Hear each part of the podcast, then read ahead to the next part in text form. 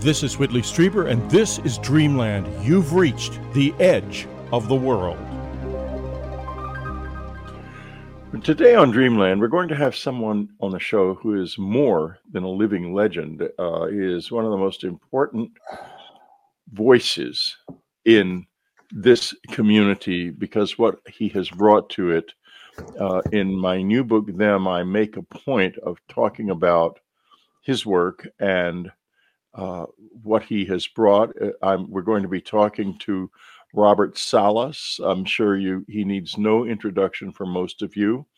Uh, he's a retired United States Air Force officer. He witnessed a UAP event firsthand at a uh, an air base. We're going to be talking about that. Uh, I think it. I mean, a missile base. I think it's an extremely significant event. But more than that, Robert is a close encounter witness as well. As like so many of the military people we talk to on this show, um, I always say to them, you know, if you're looking at the visitors, they're going to be looking back at you, and that certainly happened. Uh, so, Robert, welcome to Dreamland. I'm very happy to have you on the show at last. Great to be on your show, Whitley. Um, it's been a long time, but uh, I think we've known each other for a while. And uh, oh, well, that's the trouble with being our age we've always known each other for a while. well, uh, now UFO, UAPs in the nuclear puzzle is a is a redoing of the book. Uh, uh, how does that work? Yeah, well, uh, uh, I guess last year my publisher proposed that we revise the book that I've got published uh, called "Unidentified: The UFO Phenomenon." Uh, right publisher, and uh, uh, well, because so much time had gone by, I had I wrote that in uh, actually 2011 for the first time on. Um, I think I self-published that one, but um, oh, I see.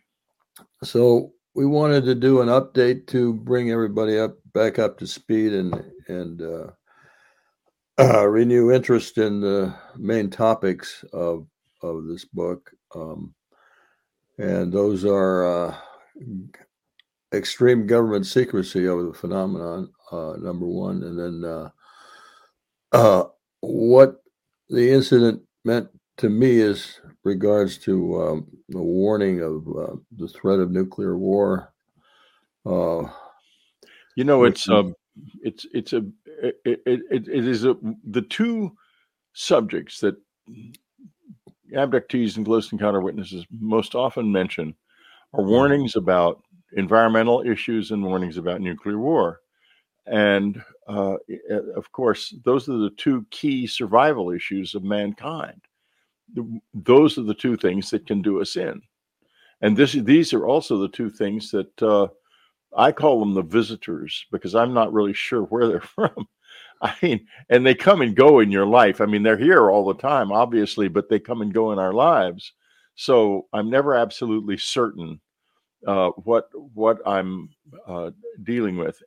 Anyway, I'd just like to say Leslie Kean, another dear friend of this show, uh, m- made a wonderful comment about it, about the new book. UAPs in the nuclear puzzle will help inform the public and move us forward on our journey toward a new understanding of history, UAP, and our own true nature with respect to the larger reality that is revealing itself to us. And that's kind of going to be the theme we're going to work on. I want to start by just going over, and I know I, I have talked about my communion experience thousands of times. and so now it's your turn to go back to, to Malmstrom and, and, tell us what happened again, um, if you don't mind. And uh, I'm not no, going to ask um, for a lot of detail because uh, I know my listeners and viewers probably know most of this story, but hearing it from the horse's mouth is important.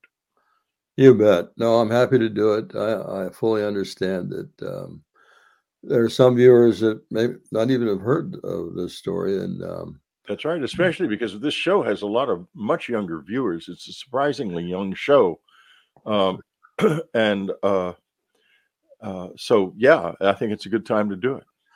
Okay, well, uh, in uh, 1967, I was a missile launch officer. Uh, uh, basically, I was in I was in the Air Force, of course, and uh, assigned to Malmstrom Air Force Base, Montana, um, which at the time had um, approximately 150 nuclear weapons uh, that could be launched almost instantly uh, in the form of the Minuteman One uh, missile system. It was it was a um, solid fuel uh, intercontinental ballistic missile, three stages, um, but it could be launched just about anywhere in the world at the time. And uh, so on this particular evening, uh, March the twenty fourth, nineteen sixty seven, I was I was the man in charge because my commander had taken a rest break. We had a little cut down on, underground. We were about 60 feet underground in a what we called a hardened capsule, meaning it should have withstood a, a nuclear blast overhead. Of course, that had never been really tested as far as I know. But uh, so I get a, a, a, call from my topside guard. Uh, uh, we had about six security guards upstairs. And he calls sometime in the evening and says, Sir, we've been seeing some strange lights in the sky uh, flying overhead. Uh, they're uh, flying very fast, doing strange maneuvers, stopping on a dime, reversing course. Uh, these are the uh, approximately uh, words that he used. reversing course and making no engine noise, um, sometimes hovering above us. Uh, but then um, he said they were not airplanes. They couldn't be airplanes because of uh, what he described.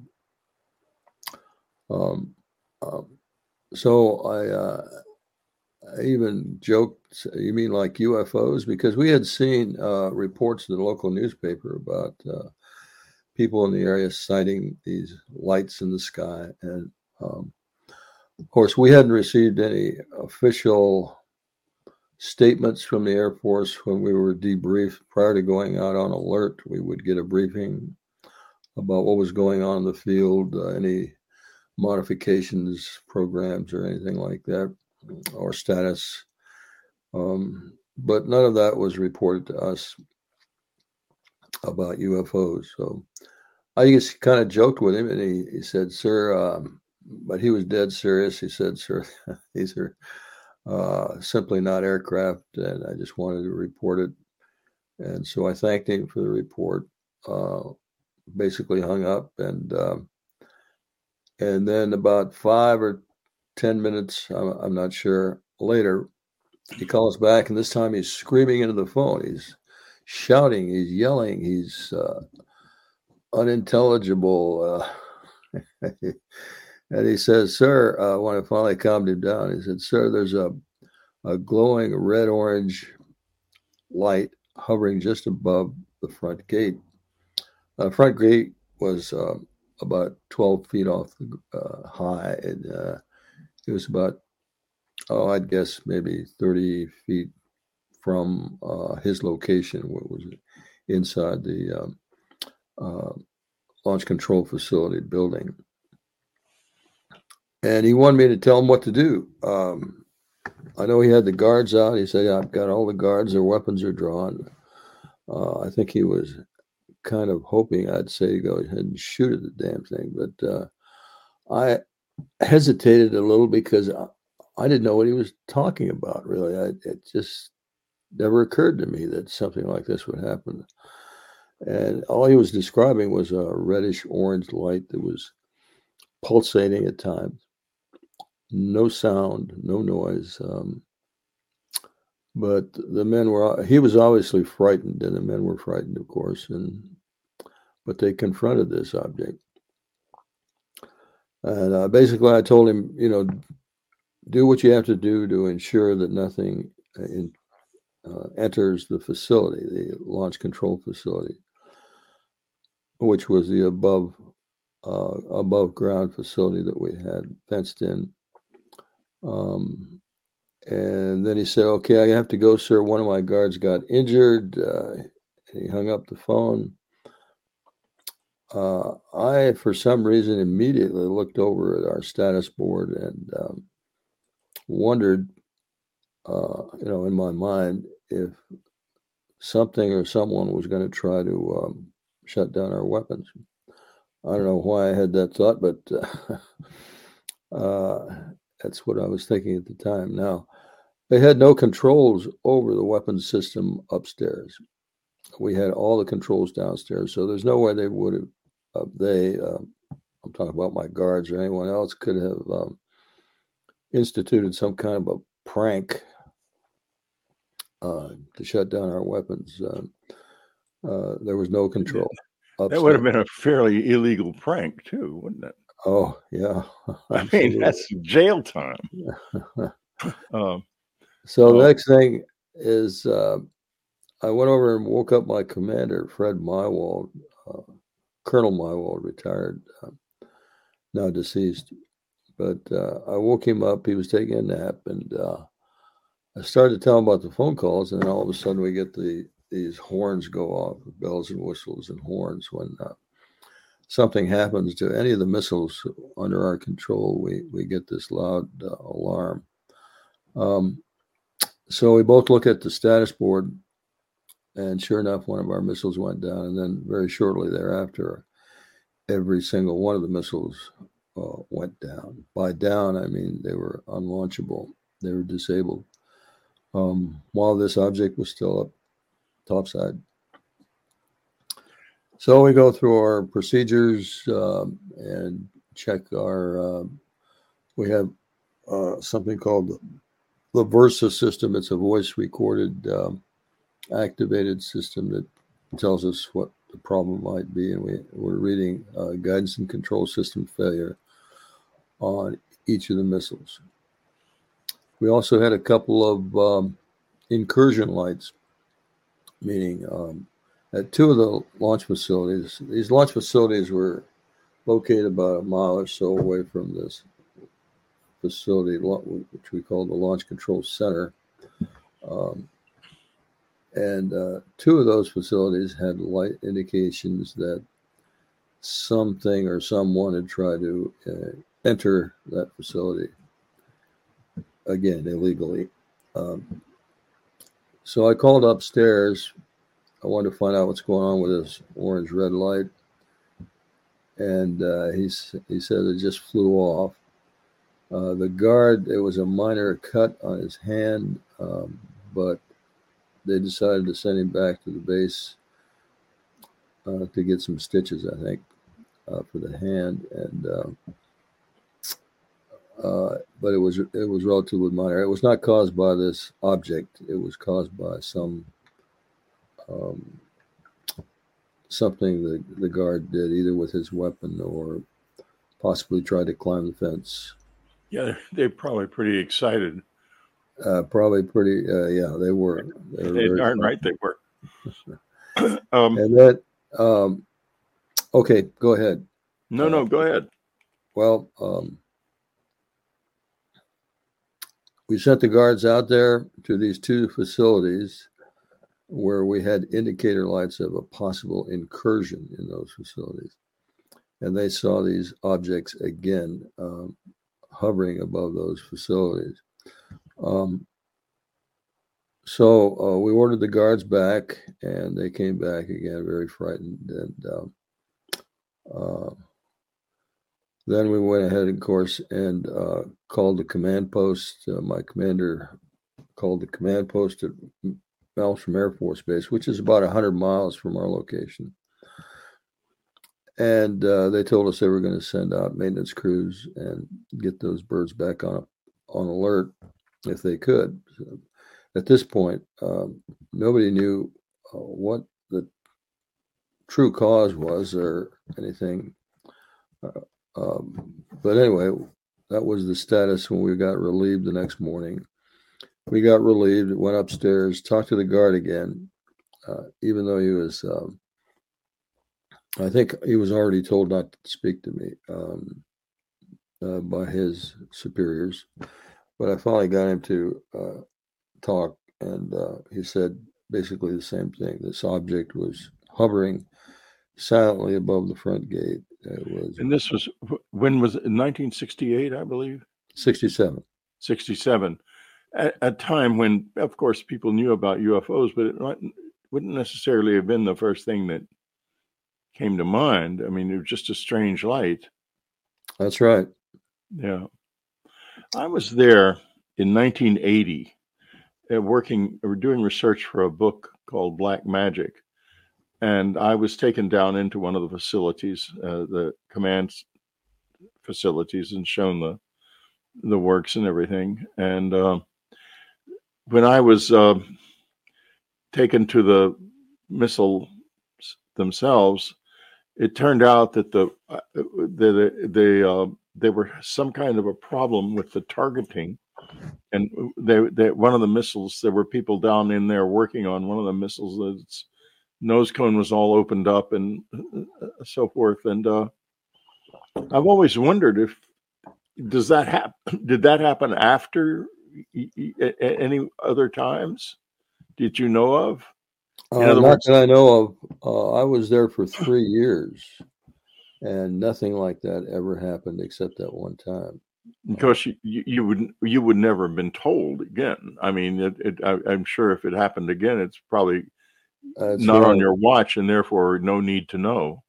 That's right. In fact, uh, when my commander uh, finished his call with a command post at Malmstrom, he he turned to me and said, uh, "They told me the same thing happened at another flight of missiles."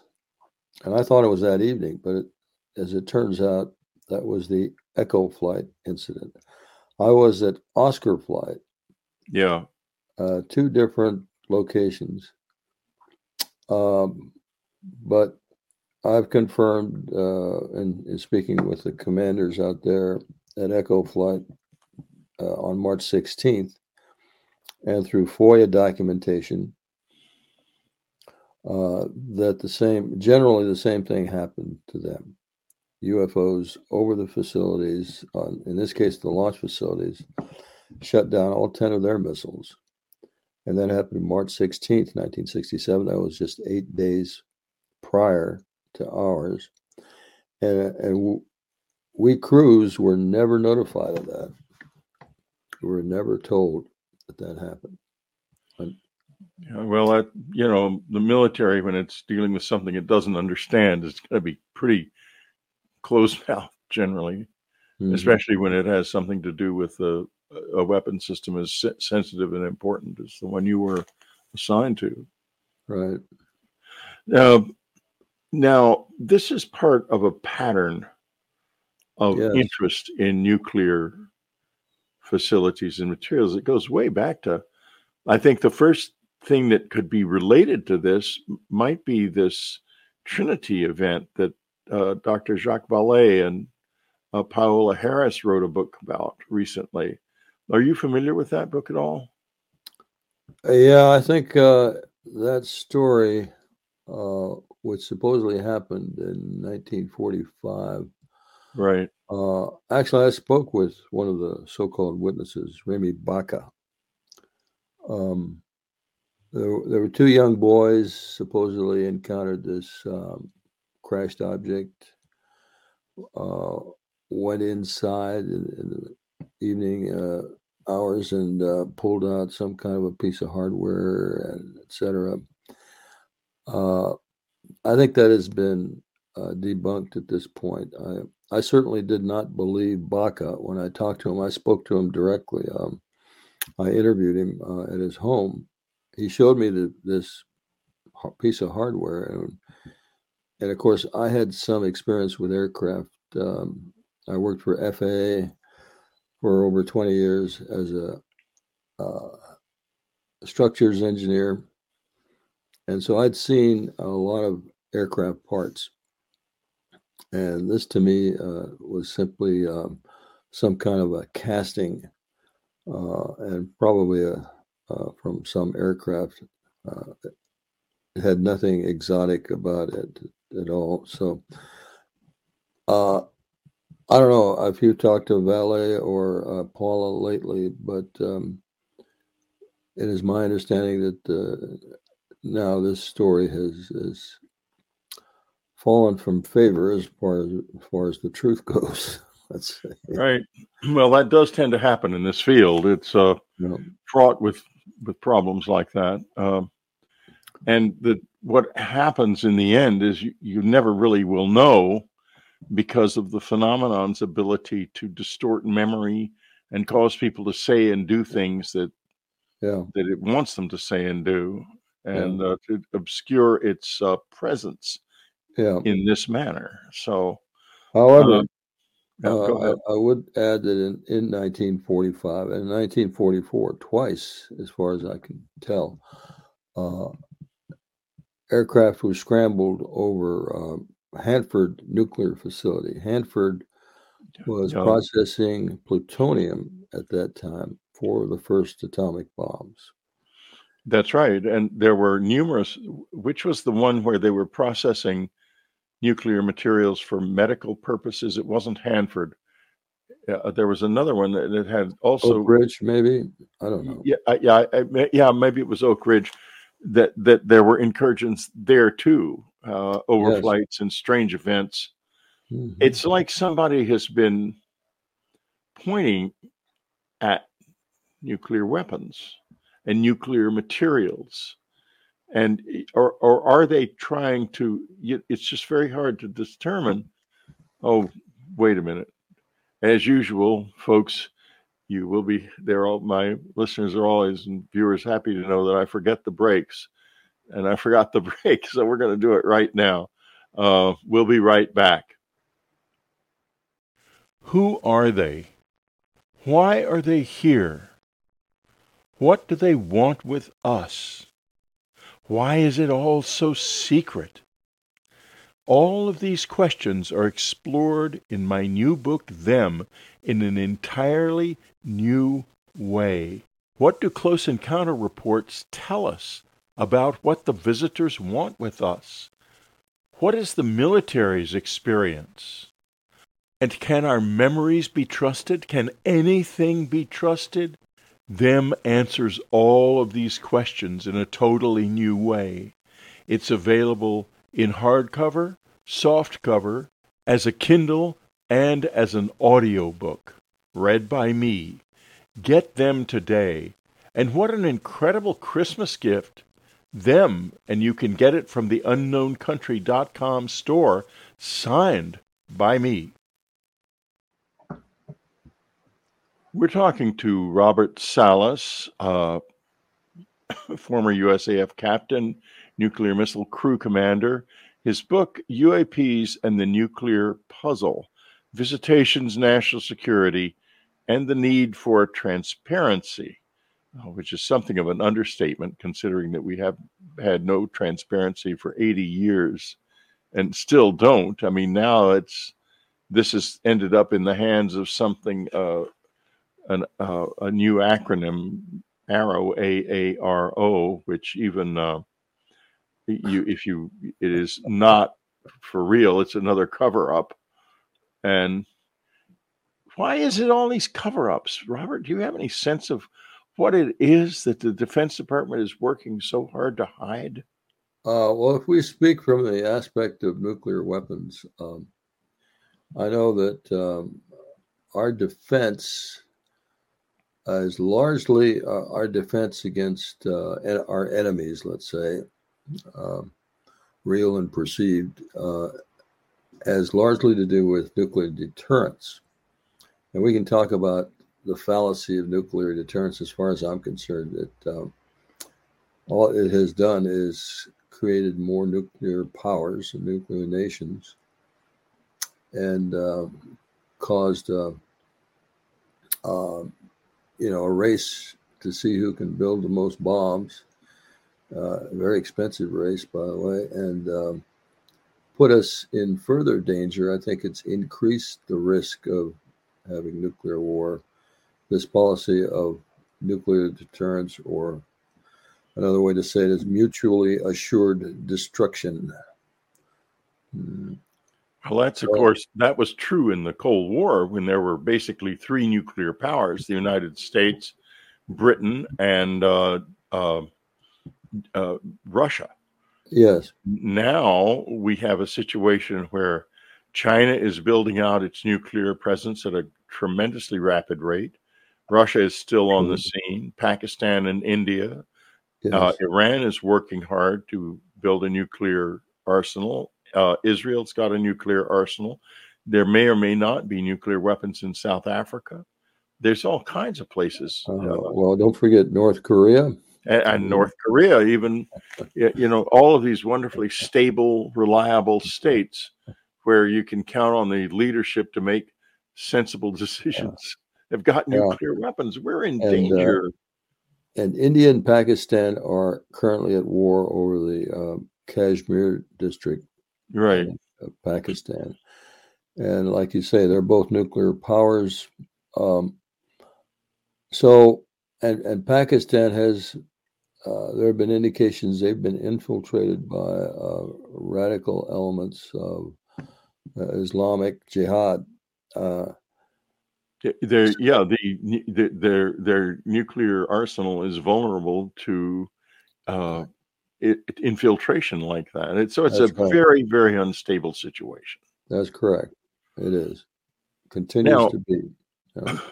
Uh, I'd like to get into your own experiences because I have talked to many military people on this show over the years and the reason most of them end up on the show is two reasons. I mean, the reason you basically end up on a lot of shows is your experience with uh, at, at Malmstrom and the, your the your deep thinking about the significance of the nuclear threat and uh, what's being communicated to us.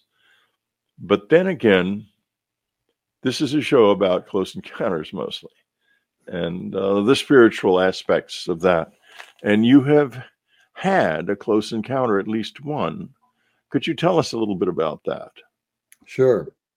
Uh, 1985, uh, I was a uh, civilian, actually working for uh, FAA at the time. And uh, we had a house in Manhattan Beach, California uh, I remember the exact house in 85. Uh, and that's how I remember the date uh, of um, of this incident because uh, of the location of the bedrooms, etc. And uh, I was trying to get closer and closer to the seashore. so I would buy up uh, old homes in Manhattan and refurbish them and then resell them uh, in order to uh, make a profit and buy another piece of property and get a little closer to the beach. That was my goal. so I remember the house we were in in uh, when this uh, happened, uh, and the year I owned the house, 1985. Uh, sometime during the evening, and we had two small children in the house. Of course, our children son and daughter. And uh, uh, sometime in the evening, I woke up for some reason and saw a blue light coming from our living room. And we had no blue light in the living room. Uh, um, I woke my wife up and asked her if she could confirm that I was looking at a, some kind of a blue light. And she confirmed it. I told her I was going to have to get up and check it out. Uh, there may be somebody in the house. So I did. I tried to get up. And as I tried to get up, I found myself paralyzed. I couldn't move. I just, and I remember the struggle I went through to get my uh, mobility. And I, I remember trying to move my legs, move my arms. I struggled as hard as I could, and I couldn't. Move. You you must have thought you were having a stroke or something. I I, I can't imagine what was going through your mind. Well, I was frightened. Uh, I I I had a possible burglar in the house, right? I couldn't move, and right. I even shouted out to my wife, and and now she was unconscious. Believe it or not, she just went back to sleep, I guess. But uh, no, she, she didn't. No, listen, did I'm respond. I'm too familiar with this. She was knocked. She was turned off. Okay, that happened to my wife many times. Okay, so at any rate, the next thing I recall was some kind of being or person in the doorway of our bedroom, and it had a hood on.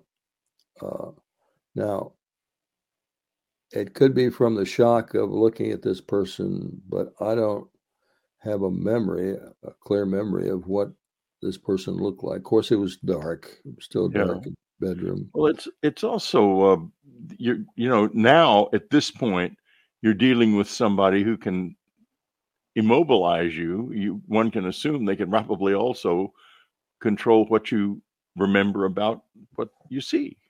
Yeah. we can assume that's a possibility anyway. Absolutely.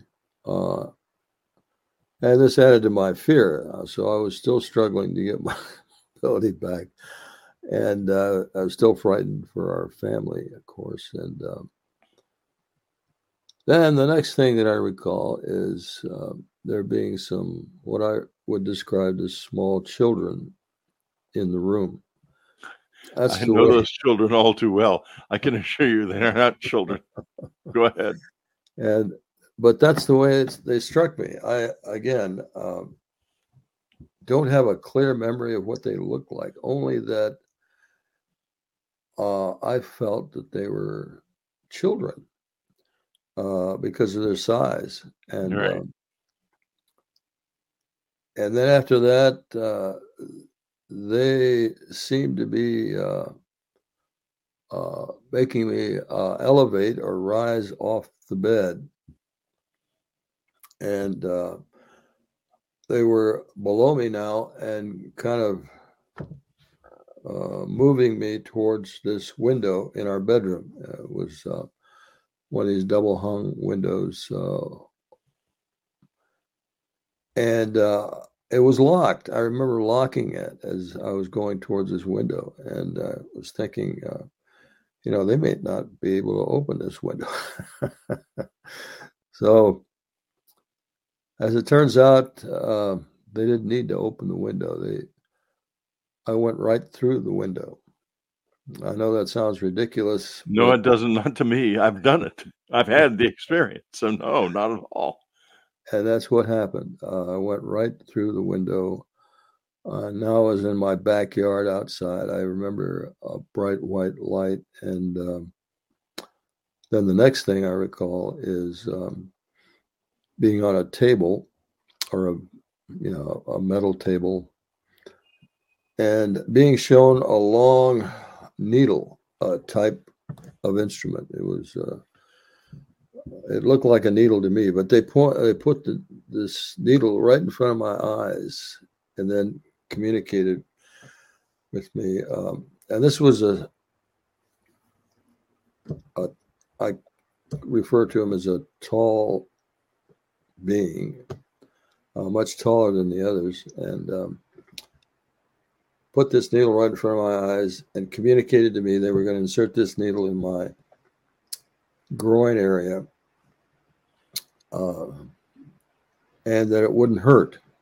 Well, when I started to do this, it hurt like hell. I mean, it was yeah, I've had that experience too. They tell you it's not going to hurt, but that's not true. It was very extremely painful. I, I remember that pain. You know, I think uh, anyone who's experienced pain can tell you some of the worst pain they've ever felt, and uh, and that was it. Uh, and I communicated that, of course, immediately, and uh, and then the pain pain went away almost instantly. It just disappeared. It was you gone. Know, I think they use hypnosis, I, and I don't think you you can remember the induction. I think that's, I think they hypnotized you into forgetting the pain. They blocked it with hypnotic suggestion. But go ahead. Could be. Uh, and uh, after that uh, procedure was over, Um, they sat me up on the side of the table. They had two of those small beings next to me, and they were floating. They were not sitting or uh, standing. And then uh, they floated me off the table and sat me on a what I would say is a kind of a molded seat into the side of the craft. It was. Uh, um, I sat there for a while, and they were like sentries. They were on either side of me. Um, then they got me up and uh, took me over to another cubicle in the craft, and uh, there was another being there. Uh, and I I recall he had a white smock on, but you know maybe I made that up in my mind. There's no way to tell. there's absolutely no way to tell how these memories actually work or what they are memories of. Uh, but we can only report our best recollections and hope that we're in the right direction. Yeah. Now, what I'm telling you is all as a result of uh, uh, hypnotic regression I've had with um, three different people. Mm-hmm. Uh, at any rate, this this guy in a white smock turns me around uh, and just pokes two fingers down my back like this, uh, right down my spine. That's all he did. He just poked his fingers down my spine.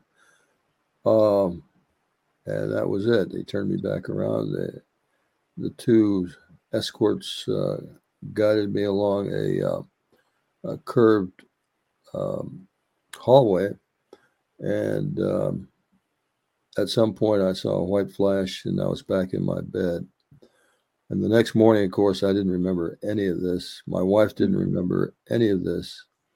It was not until about, um, I want to say 2008. So that would have been, what, 23 years later. Uh, we were in Ireland and listening to a um, an experiencer who started her talk with telling us about being in her bedroom and a, a bluish light kind of engulfed her in, the, in, in this blue light in her bedroom. And uh, at that point, bingo, I turned to my wife who was sitting next to me and said, Do you happen to remember a blue light in our bedroom? And she said, Yes. And uh, and so that was the first time we talked about it and it was that evening i 23 years later the first yeah time. 23 years later so they are our friends are nothing if not careful they made sure there was plenty of distance between you and them didn't they yeah they sure yeah. so it happened that mary rodwell you, you probably know mary sure rodwell, i know mary uh, happened to be there um, and I talked to her and I said, Could you do a regression on me tonight? And she did.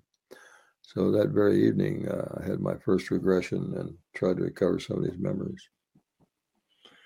The um, the question, of course, of hypnosis is always a difficult one as to eh, how it actually works and what what it, it whether or not we're constructing a narrative or uh, or actually have remembering things but the you're fortunate in that you do have another witness to this light and your wife. Yes. and it, so this on some level this happened. And oh, I absolutely. I, that uh, I, I, three three things that convinced me that this was not a dream was of course my wife recalling the blue light in the bedroom. Yeah. Number one and then number two the uh the way I struggled to retain uh, to try to get back my mobility. Uh, yeah, I was paralyzed, and then uh, number three, the extreme pain of that uh, incident. After the incident, was there additional? Did you the next day, for example, did you still feel uh, pain in the groin area? You know, I just don't remember uh, anything about that incident the next day. Uh, I just don't recall anything about that next day. I just asked because it was pain that caused me to remember my incident in the first place. Uh, uh-huh. I was, uh, uh, I had a, a rectal injury and and it was painful, and uh, the pain became very noticeable over the next few days, and that was when the fragmentary memories began to come back. And I, of course, in my life in 1985, when my experience also happened, I had no notion of any of this stuff. I hadn't thought about flying saucers since I was a little boy. And I thought I'd gone mad. I, mm-hmm. I, thought I'd lost my mind. And in fact, the, the injury was the only thing that made me think that I had been assaulted. But initially, my doctor and I thought I was the victim of a crime. Yeah. You know, I mean, a, a, a regular crime of some kind. Right. Now, do you think are you aware of any other incidents in your life that may have uh, been connected with this especially in even in childhood well uh, two possibilities uh, when i was I, I and this i recall directly uh, when i was a child um, a small child still in my crib. Uh, and again, I know it's hard to believe, but I, I recall. Not hard to believe on this show. Don't worry about it. I recall standing up in my crib and uh, and wondering out loud, "What am I doing here again?" Uh, um, I, I remember having those thoughts, and I remember, you know, the physical act of standing up in my crib. Um, also, I'll tell you a story my mother used to tell uh, a lot during holiday uh, dinners and things like that. Uh, of course, my mother's deceased now, but uh, she used to tell this story often.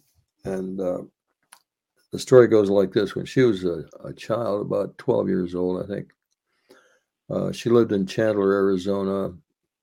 Um, and one night she remembers uh, having a sleepover with some cousins and her sisters. So she had at least three or four sisters uh, with her and uh, a couple of cousins. And, and uh, at one evening, uh, that first evening, um, sometime in the middle of the night, everybody woke up and saw this woman in the hall in the doorway, a white woman.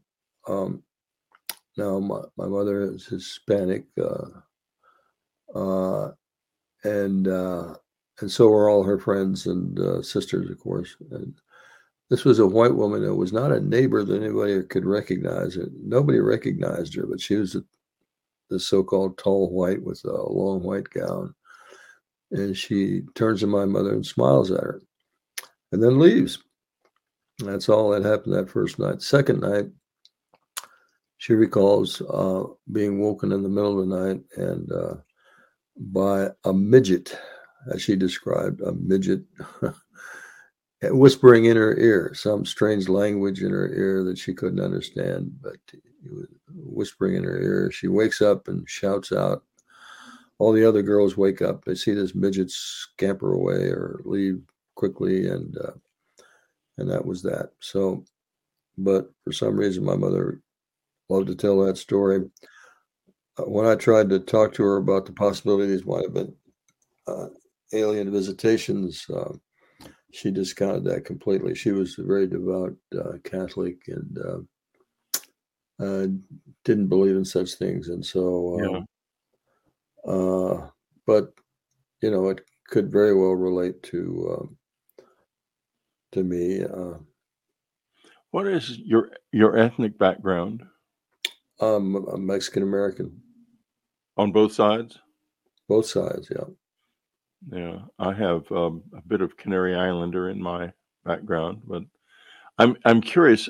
Is there any? Uh, is it is it all Hispanic, or, or there, is there any any? Do you know if there's any Indian? Uh, yeah, I've got some. Uh, let's see.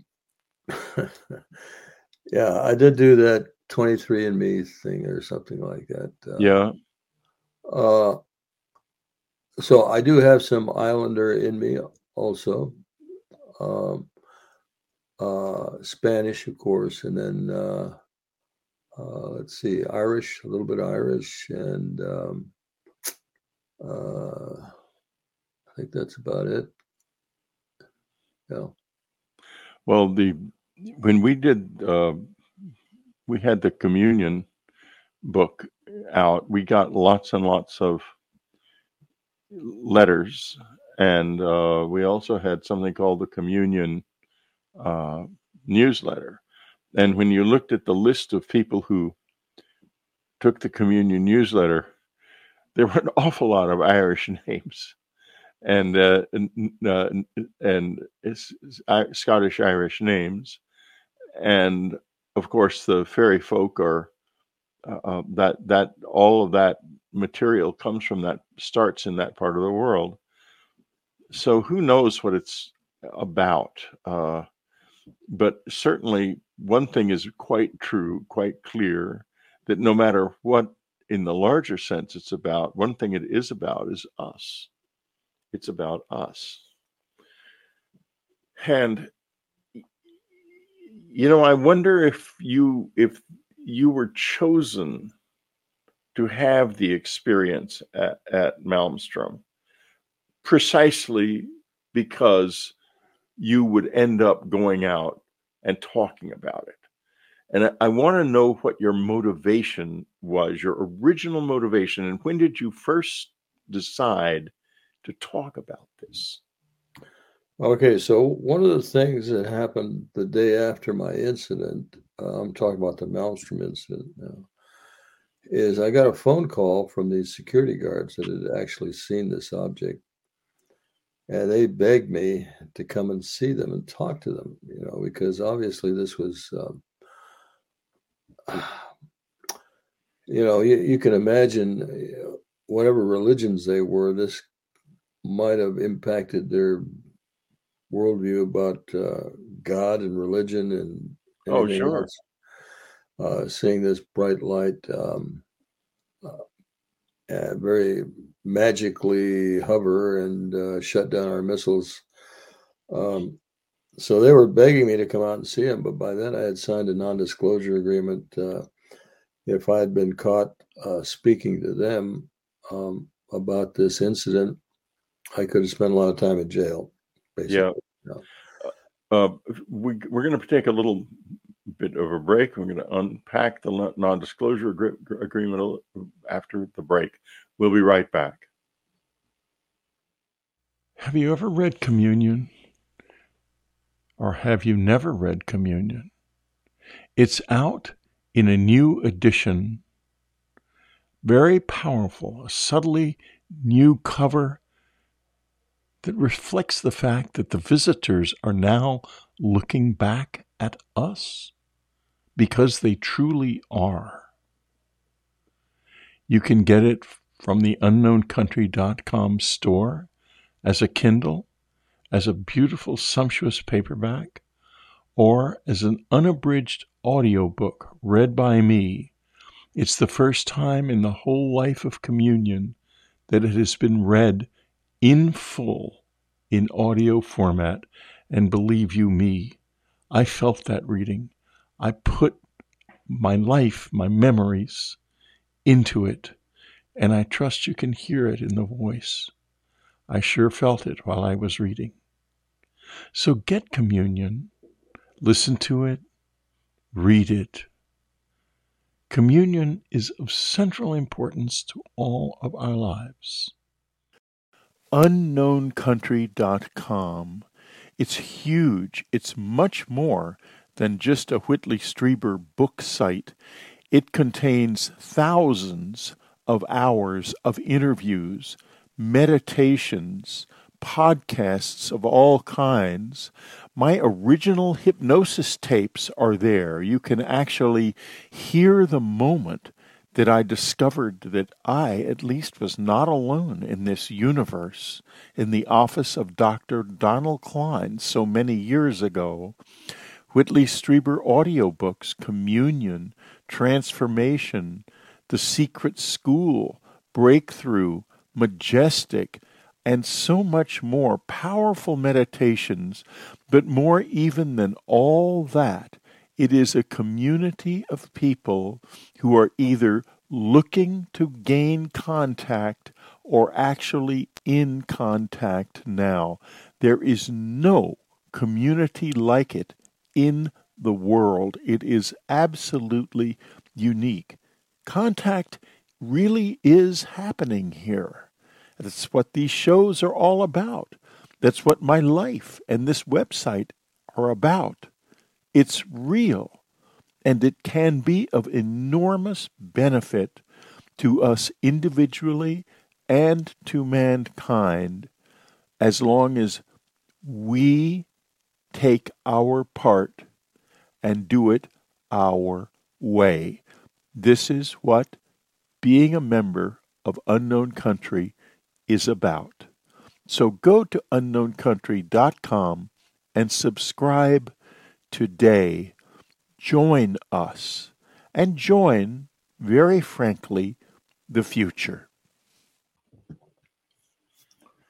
We're talking to Robert Salas, his new book, UAPs and the Nuclear Puzzle Visitations, National Security, and the Need for Transparency. So, before we left the air, Robert, we were getting ready to talk about the non-disclosure agreement, uh, and I think it's let's let's get into that a little bit. At what point were you asked to sign an NDA? Well, when we were relieved the next morning after our incident, we were relieved by another crew. Um, they had a helicopter waiting for us to fly us back to the base. Um, and we were ordered to go and report to our squadron commander immediately, and we did. Yeah. Was it usual for you to have a helicopter take you back to the uh, base? Most of the time, we drove out there. That time, I can't recall uh, whether we drove or were helicoptered out, but this time, they certainly had a helicopter waiting for us as we exited the, the security building, and uh, and they wanted to make sure they flew us back um, right away. So, uh, yeah, we got back uh, to the base at Malmstrom, uh, walked into our squadron commander's office, who, by the way, was an old B 17 World War II pilot, um, uh, tough as nails. Uh, and he was white as a sheet. I remember his face. He was white as a sheet, especially when I asked him what the heck was that all about. Uh, was it some kind of an Air Force exercise, uh, something we didn't know about, etc.? And uh, he said, absolutely not. Uh, I didn't know anything about this either. Uh, but then uh, there was also a man from AFOSI, Air Force Office of Special Investigations, in the office. He walked up to us and said, "Sign here." Uh, I said, "What's this?" We, he said, "This incident is now highly classified, and you are never to talk to anybody about it." And that's what this document says. And if you do, you'll spend many years in Leavenworth Prison. And it actually listed Leavenworth Prison, which is the federal prison. Um,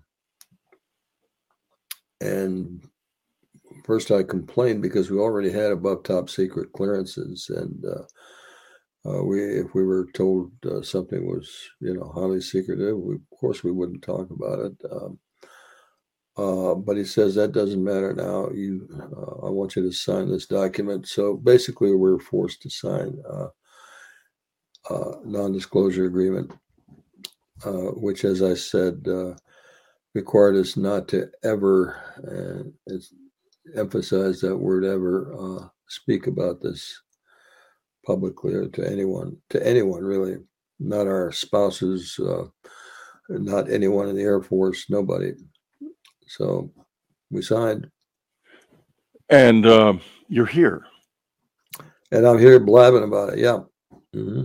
now why what, what made you make the decision to do that and why didn't you end up in leavenworth Okay, well, um, in 1994, I picked up a book at a bookstore called Above Top Secret by Timothy Good. Right. And up to that point, I haven't, I didn't speak to anyone about this. Um, um, and in that book, uh, and I've still got it. Uh, if you turn to page 301 of that book, it talks about an incident involving UFOs shutting down missiles at Malmstrom. And actually says 1966 and then again in 1967. Um, so I, I, got pretty excited when I read that because I thought, you know, the Air Force might have just de- declassified the incident. And so I went to MUFON. The first thing I did was um, because I saw this little paragraph, just a short paragraph in the book. Uh, I told my wife when I got home, and uh, her friend happened to be with her and, and knew about um, MUFON. So I contacted MUFON later, and in order to see if I could get a a FOIA request, uh, Freedom of Information Act request going on this incident that happened as outlined in this book. Mm-hmm. But not to say anything about UFOs. Uh, I think I was smart enough not to do that. Uh, and so we did. We we filed a FOIA request with the Air Force. The Air Force wrote back, said this was classified incident, still classified. And this was the Echo flight incident. Uh, so they decided to go ahead and declassify it because it'd been over 12 years. There was some kind of a limitation on on that. So they declassified the Echo incident and uh, started sending us documents.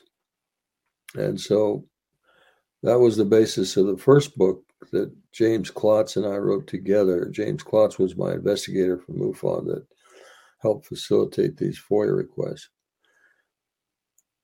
And uh, as soon as the Air Force started sending me documents, of course, I thought this was the incident I was involved in. Um, uh, which was an incorrect, turned out to be an incorrect assumption. Mm-hmm. but I, I went ahead because I, I, I, went public. I went on the Art Bell show in uh, I think November of '96. Um, I did a sightings show I don't know if you remember the show Sightings. Oh, sure. Yeah.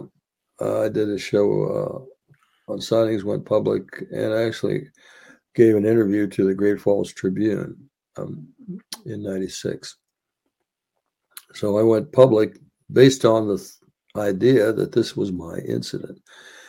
But as I did more research and started talking to other people, trying to uh, locate my commander, I realized that I was not at Echo Flight. I was at Oscar Flight. So your, your NDA still applied.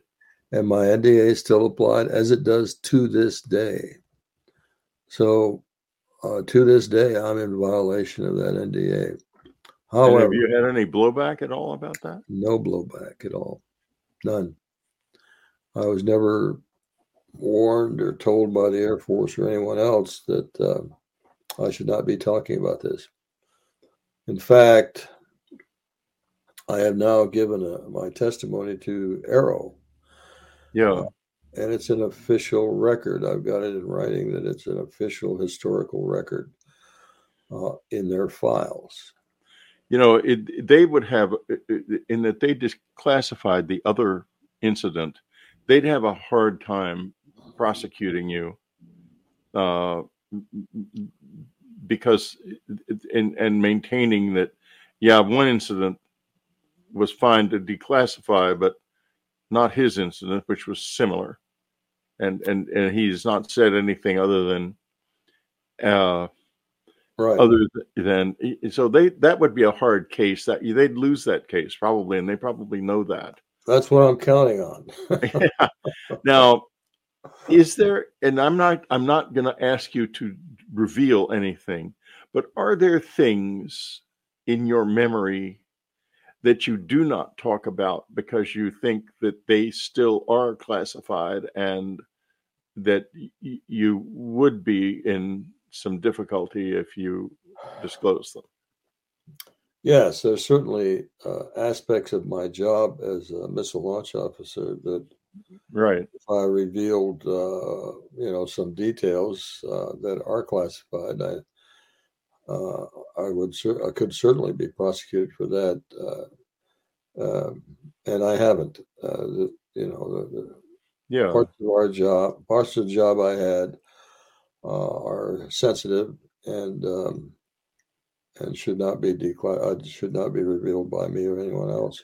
And when I was down in that missile command center, they had the areas of the various control systems had to be covered with black uh, cloth so that I could even go in there. So, and you know, so it's still a very sensitive. Yeah, absolutely. Area. You're talking gonna, about do you do you know anything about any Russian experiences that are similar to this? Uh, yes. Uh, well, wait, wait a minute. I'm just noticing that we've come to the end of the first hour. So let's talk about this in the second half hour, in the in, in the final half hour, the Russian stuff, and also I want to get a little bit into your into you as a person, your your if you have religious beliefs and so forth, and trying to figure out what would make them because it seems to me pretty clear that you were chosen.